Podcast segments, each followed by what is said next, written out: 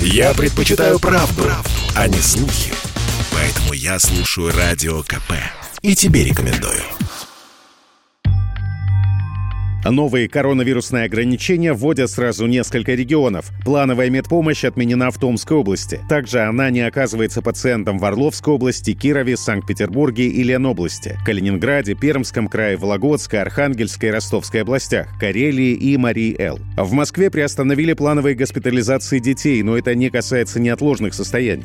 В Томской области до весны запрещаются массовые мероприятия в кафе и ресторанах, а также услуги детских развлекательных центров. До 1 марта также нельзя присутствовать на концертах, соревнованиях, посещать выставки и другие мероприятия. Если в школах Томской области коронавирусом будут болеть 1% учеников или 10% работников, учебное заведение будет переведено на дистанционный режим. Уже на удаленке школьники в Бурятии, Ханты-Мансийском автономном округе, Орловской области, Хакасии, Якутии и Псковской области.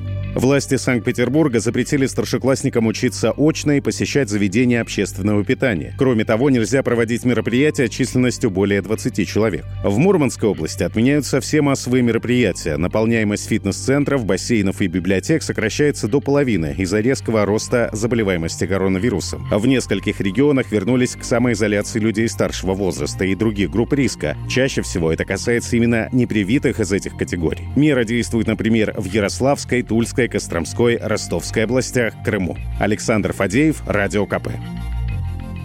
Спорткп.ру О спорте, как о жизни.